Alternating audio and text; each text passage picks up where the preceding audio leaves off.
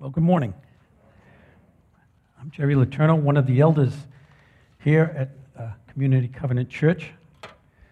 And I want to wish everyone a happy Thanksgiving weekend. It's so nice to see people in the church building, and for those of you that are joining online, uh, we welcome you. Uh, this morning, as we enter into this Advent season, we're beginning a new series that we're titling The Thrill of Hope. And uh, just as we saw the Clifton family lighting the Advent candle just now, the Advent uh, wreath has been a tradition at C C C for many, many years. Uh, the word Advent is not such a common word for us. It's an Old English word from the Latin adventus, meaning arrival. And of course, in this Christmas season, it refers to the church's celebration and the expectation of the arrival of Christ. The Advent wreath with the four candles actually started in the Middle Ages and around the sixteen hundreds became very traditional for Catholics and Lutherans. Traditionally, each week, one of the candles, uh, one of the four candles is lit, symbolizing the expectation of hope uh, surrounding Jesus' first coming and the ant- anticipation of his second coming. Each candle has its own theme. The first is, is hope, followed by peace, joy, and then love. So in the tradition of this Advent wreath and season, we will consider each of these themes over the next several weeks. And in this first week, we will begin with hope, and uh, more specifically, what the Bible says about hope. So in our everyday conversation, it's very normal for us to say things like, I hope that you'll feel better, or I hope that the weather will be nice next weekend. This is a very normal way that we talk.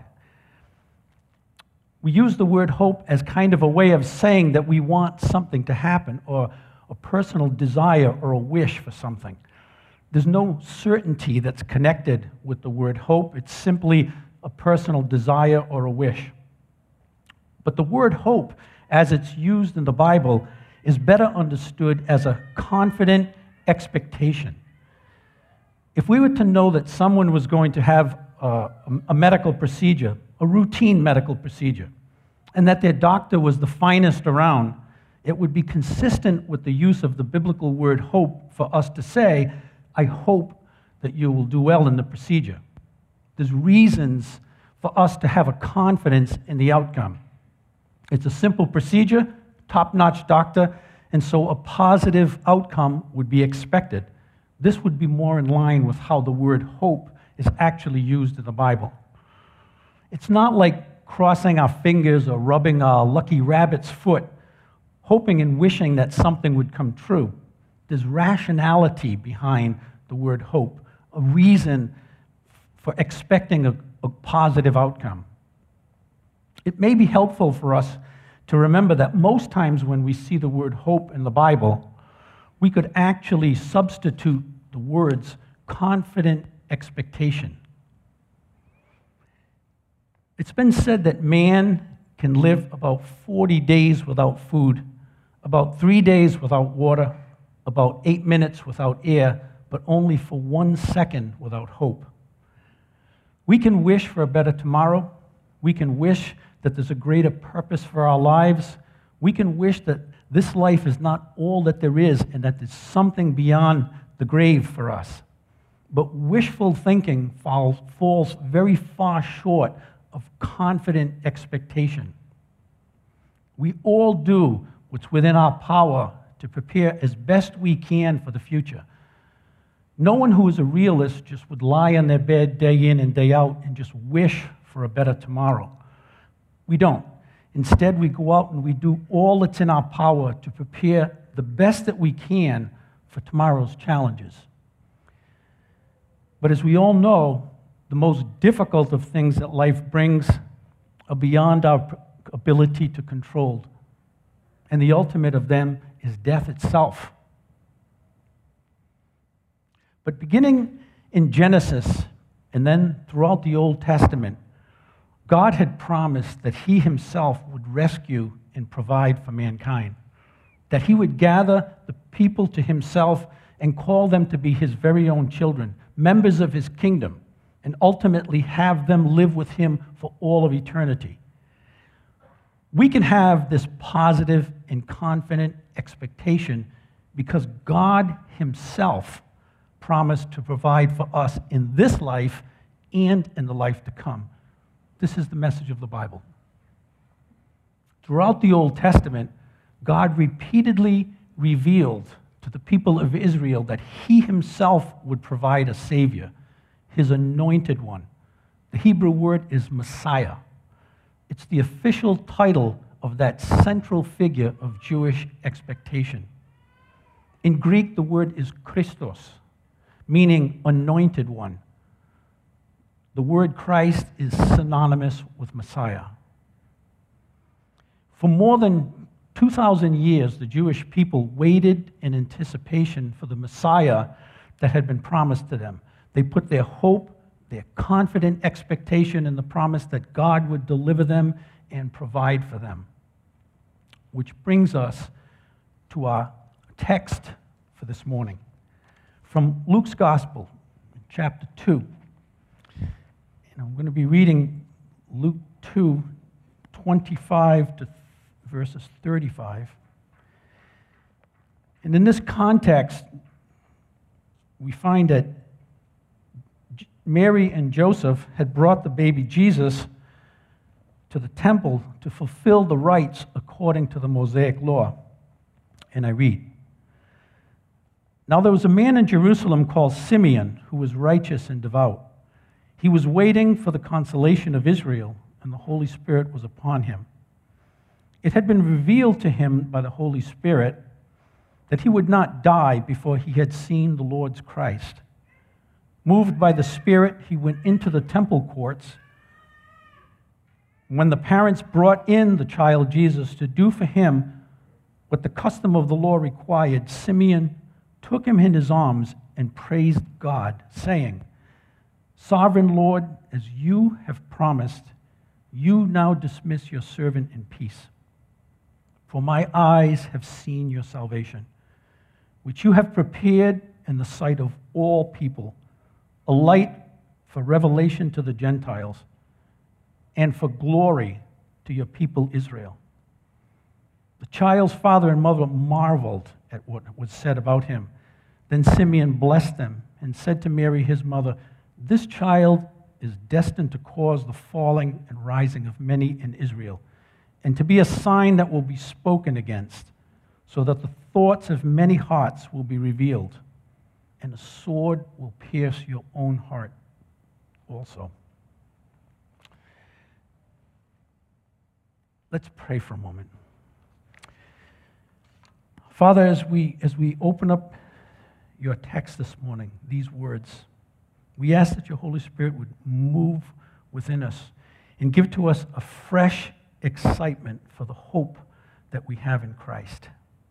We pray that you would make us sensitive to what it is you may be saying to us, that you would be glorified. Amen. So Simeon had been waiting for his whole life in expectation of the Messiah, just as his fellow Jews had done for two thousand years before him.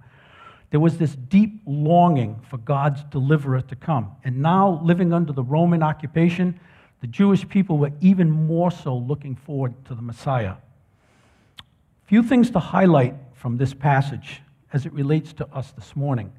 I want you to see that in verse twenty-five, Simeon was waiting for the consolation of Israel. There was this expectation of being consoled and comforted by God. Notice that in verse twenty-six, he equates Messiah as being that consolation. The comforting consolation of God is found in a person, the person of Messiah. Isaiah forty and verse one says, "Comfort ye, comfort ye my people, saith the Lord." If you're familiar with Handel's Messiah this time of the season, these are the, this passage from Isaiah is how Handel opens up his work. In verse thirty, Simeon says, "For my eyes have seen your salvation."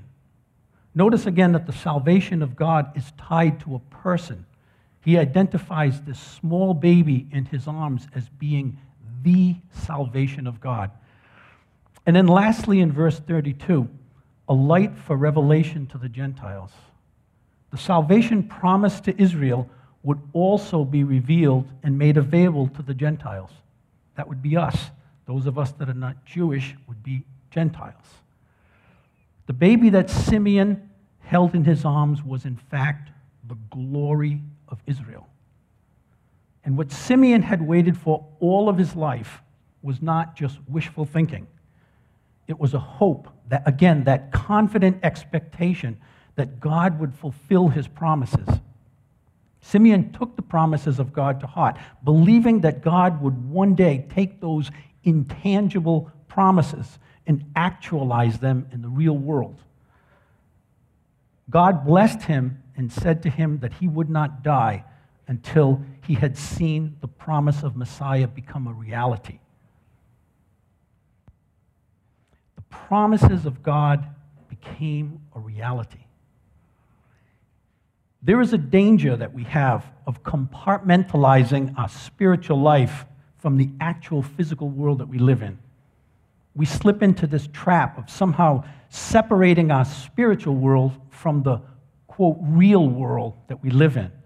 And we have to constantly remind ourselves that God's promises are real and that they truly apply to us in our everyday world. I attended a conference some years ago, and one of the speakers said something that I never forgot. He said, "Do you really believe that what you believe is really real?" In other words, do the things that you hold true in your Christian faith actually translate into your everyday real world? Do they impact the way that you think, the way that you live, or how you look at life? The Bible records actual events that occurred in human history. The life and the events of Jesus actually happened. Jesus was a real person that lived in first century Palestine. There was a, a movement in the nineteenth century in Protestant liberalism to kind of de-emphasize the historical Jesus. But then around the twentieth century, there was a resurgence in the study of the historical Jesus. And today, there are no credible scholars who would deny that Jesus was a historical person. In fact, there are a dozen or so non-biblical writings from that period that mention Jesus. And here are just three of those. In A D one fifteen, Tacitus, a Roman historian, wrote of Jesus' death at the hands of Pontius Pilate as occurring during the reign of Tiberius.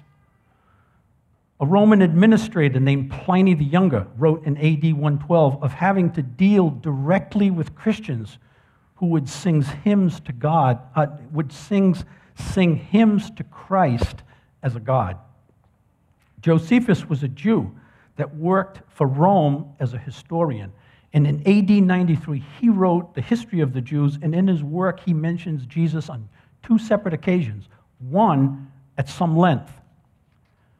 So Jesus was truly a historical person. But can we have confidence that he was this promised Messiah that Simeon had waited for? One of the most astounding things about the Bible is its prophetic nature, where God reveals things about future events. This he does to validate that the scriptures are, in fact, supernaturally inspired. Jesus said as much in John fourteen when he told his disciples of the things that he was about to suffer. And then he said to them, "And now I have told you these things before they come to pass, so that after they come to pass, you might believe." Sometimes biblical prophecy has like a dual nature in that they address maybe an event of that day, but also contain a foreshadowing or a type that points to some future event in God's plan. The Jewish temple and, the, and much of the Levitical law was exactly this. It served a purpose in its day, but was really foreshadowing a future and ultimate fulfillment. At other times, prophecy will just simply stand on its own and declare some future event in God's plan. In his work, The Encyclopedia of Biblical Prophecy, J. Barton Payne, addresses over eight thousand predictive verses in the Bible. Of these, he lists one hundred twenty-six of the Old Testament prophecies that pointed to the coming of Messiah, all of which were fulfilled by Jesus during his lifetime. It was these Old Testament prophecies that Simeon believed in and was hoping for. Now, this may be familiar to many of you, but for some it may be the first time that you're exposed to this a unique and amazing fulfillment of biblical prophecy. I'd like to mention just a few of these messianic prophecies for you. That Jesus would be conceived by a virgin and would be called God. Isaiah, writing some seven hundred years before Jesus was born, wrote, "Therefore the Lord himself will give you a sign. The virgin will conceive and give birth to a son, and will call him Emmanuel." Luke, in chapter one, writes, "The angel said to her, 'Do not be afraid, Mary, you have found favor with God. You will conceive and give birth to a son, and you are to call him Jesus.' 'How will this be?' Mary asked. The angel answered, 'How will this be?' Mary asked, 'since I am a virgin.' The angel answered, 'The Holy Spirit will come on you, and the power of the Most High will overshadow you. So the Holy One to be born will be called the Son of God.'" That Messiah would be born in Bethlehem. Micah, the prophet Micah, writing again some seven hundred years before Jesus was born, "But you, Bethlehem Ephrathah, though you are small among the clans of Judah, out of you will come for me one who will be ruler over Israel, whose origins are from old, from ancient times." Of Jesus' birth, Matthew wrote, "After Jesus was born in Bethlehem in Judea, during the time of King Herod, Magi from the east came to Jerusalem." That he would be from Galilee. Isaiah again, "In the past he humbled the land of Zebulun, the land of Naphtali. But in the future he will honor Galilee of the nations by the way of the sea, beyond the Jordan. The people walking in darkness have seen a great light." Matthew records in chapter four, when Jesus heard that John had been put in prison, he withdrew to Galilee. Leaving Nazareth, he went and lived in Capernaum, which was by the lake in the area of Zebulun and Naphtali, to fulfill what was said through the prophet Isaiah.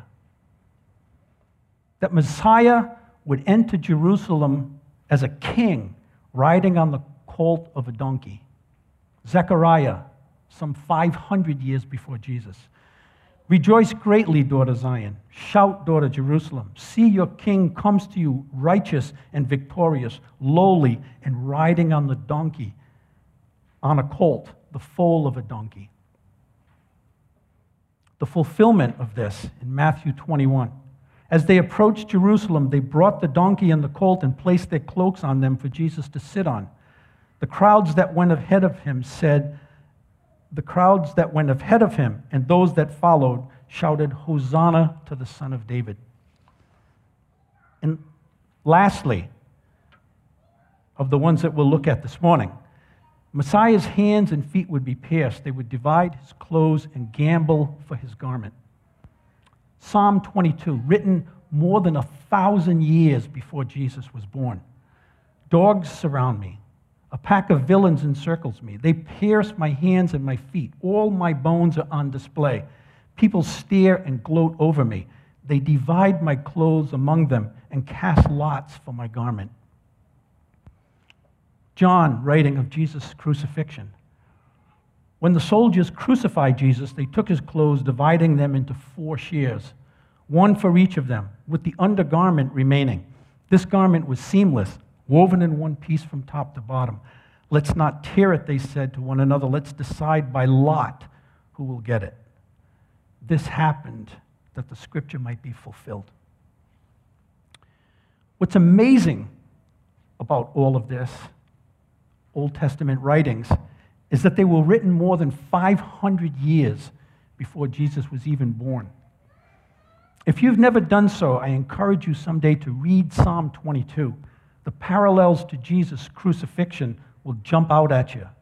But the remarkable thing is that crucifixion was not invented about until some eight hundred to one thousand years after Psalm twenty-two was even written. In their work, Science Speaks, authors Peter Stoner and Robert Newman write that the probability of just eight of these one hundred twenty-six prophecies being fulfilled in a single person is about one chance out of ten to the seventeenth. That's about one chance of, out of one with seventeen zeros following it. Even if the odds were ten thousand times better than this, it's still a staggering number. And that would be to fulfill just eight out of the one hundred twenty-six. Fulfilling all one hundred twenty-six could only be the divine act of God. And all one hundred twenty-six were fulfilled in the life of Jesus. The Bible is written by thirty-nine different authors over the period of maybe fifteen hundred years. And yet, there is one common theme throughout, as if written by a single author. And that theme is that God would provide deliverance for mankind. And that deliverance is found in Jesus Christ. This is the hope of God's people. All of what we have looked at involves Jesus' first coming. But just as with the first coming, there are also more than one hundred Old Testament prophecies, and some prophecies even from Jesus himself about his second coming, the final judgment, and the full establishment of his kingdom here on earth. Some of those prophecies include that Christ will return visibly, and every eye will see him. A great trumpet will sound, and at the voice of Christ, the dead will be raised. There will be a final judgment to determine the eternal destiny of all men. Satan and his demons will be condemned. There will be a great marriage feast for Christ and his church. Messiah will be eternal, and God will rule his people forever. And just as the people of Israel waited for two thousand years for the fulfillment of the coming of Messiah, so also has the church waited two thousand years for his second advent. But be sure that just as all of the prophecies of Christ's first coming were fulfilled, so one day will all of these also be fulfilled. Seeing how God fulfilled all of the Old Testament prophecies in Jesus gives us a confident expectation, a hope, that these prophe- prophe- prophecies of his second coming will also come to pass. And so here we find ourselves in what is commonly referred to as the church age, between Christ's first coming and the hope of his second coming. And as we saw in our study when we did the Beatitudes, at his first coming, Jesus ushered in the kingdom of God. Through his death and his resurrection, he opened up the way for men and women to become citizens of his kingdom. But the kingdom of God is not yet established in its fullness on earth. This will happen at his second coming. But in this in-between, this church age, the kingdom of heaven is in conflict with this world, the kingdom ruled by Satan, who Jesus called the prince of this world. Chris spoke last week from Ephesians six that our battle is not against flesh and blood, but against rulers, against the authorities, against the powers of this dark world, against the spiritual forces of evil in the heavenly realms. We find ourselves in what is sometimes called the already, but not yet, where the kingdom of God is here, but not yet in its fullness. And here it is that we live. As we learn and struggle with how to live as kingdom citizens in the midst of a corrupt and evil world, but we do so with the hope, again, that confident expectation that in Christ we are victorious. The prophecies of Jesus and their fulfillment of them is just one of many, many evidences that we have, not only for the existence of God, but also the hope that we have in the, his promises to watch over us and to provide for us, and the assurance of eternal life with him. It's because of this hope that we can have true peace and true joy. We're not just purposeless objects, victims in a cold and uncertain future, but the God who created all that is and controls all that is has rescued us. He's brought us into his kingdom, called us his children, promised that he would provide for us not only in this life, but in the eternal life that awaits us. We saw in our study in Ephesians, excuse me, God's ultimate purpose is that all things would be united in Christ. This was God's plan from before the foundations of the world, that he would send his son into the world to die on a cross and satisfy the divine justice of God. And for those who trust in Jesus as both Lord and Savior, they are in Christ, just as the Father had planned. And it's only here, when we're here, when we recognize that Christ is our hope, our confident expectation, that the words of Paul in Romans eight really start to make sense to us. For I am convinced that neither death nor life, neither angels nor demons, neither the present nor future, nor any powers, neither height nor depth, nor anything else in all creation will be able to separate us from the love of God that is in Christ Jesus our Lord. The hope that we have in Christ applies in this life, but it also applies for the life beyond this world. In John fourteen, Jesus said, "Let not your hearts be troubled. Believe in God, believe also in me. For in my Father's house there are many rooms. If it were not so, would I have told you that I go to prepare a place for you? And if I go to prepare a place for you, I will come again and take you to be with myself, that where I am, there you may also be." I want to once again impress on you that the entire Bible has one thread that runs throughout, that God would provide a Savior for mankind, one who would reveal God's kingdom and invite men and women into that kingdom, where he would be their king and also their priest who represents them before the very throne of God.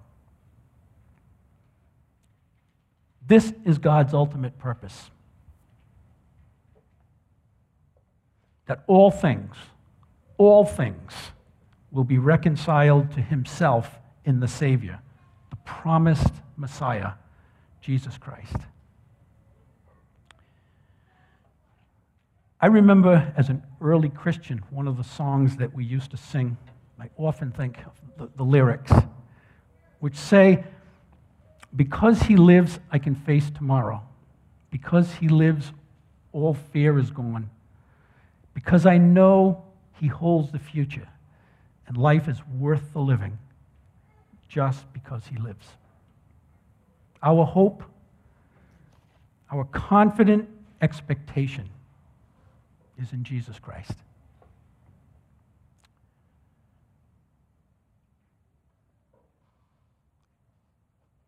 This message is a message of great hope for all of us who are in Christ.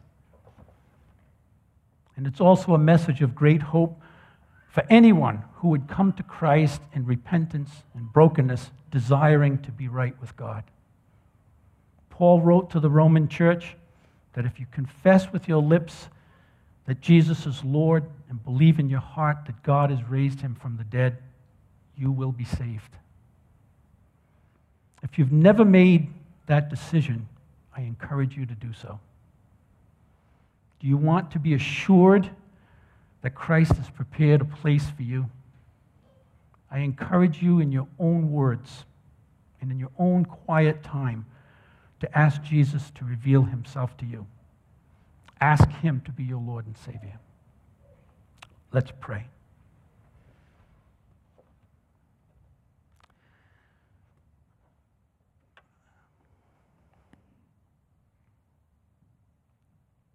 Our Father, we pray that these thoughts of the coming of Messiah, the fulfillment of those promises, our expectation and the advent and the hope of Christ's second coming, we pray, Lord, that these truths would give us a boldness to be a witness for you, to be a light that shines wherever we go. We pray, Lord, that because of these truths, that the peace and the joy that is ours in Christ would fill our hearts, transform us, and make us new people. And Father, we pray this, that you would be glorified. And we pray it in Jesus' name. Amen.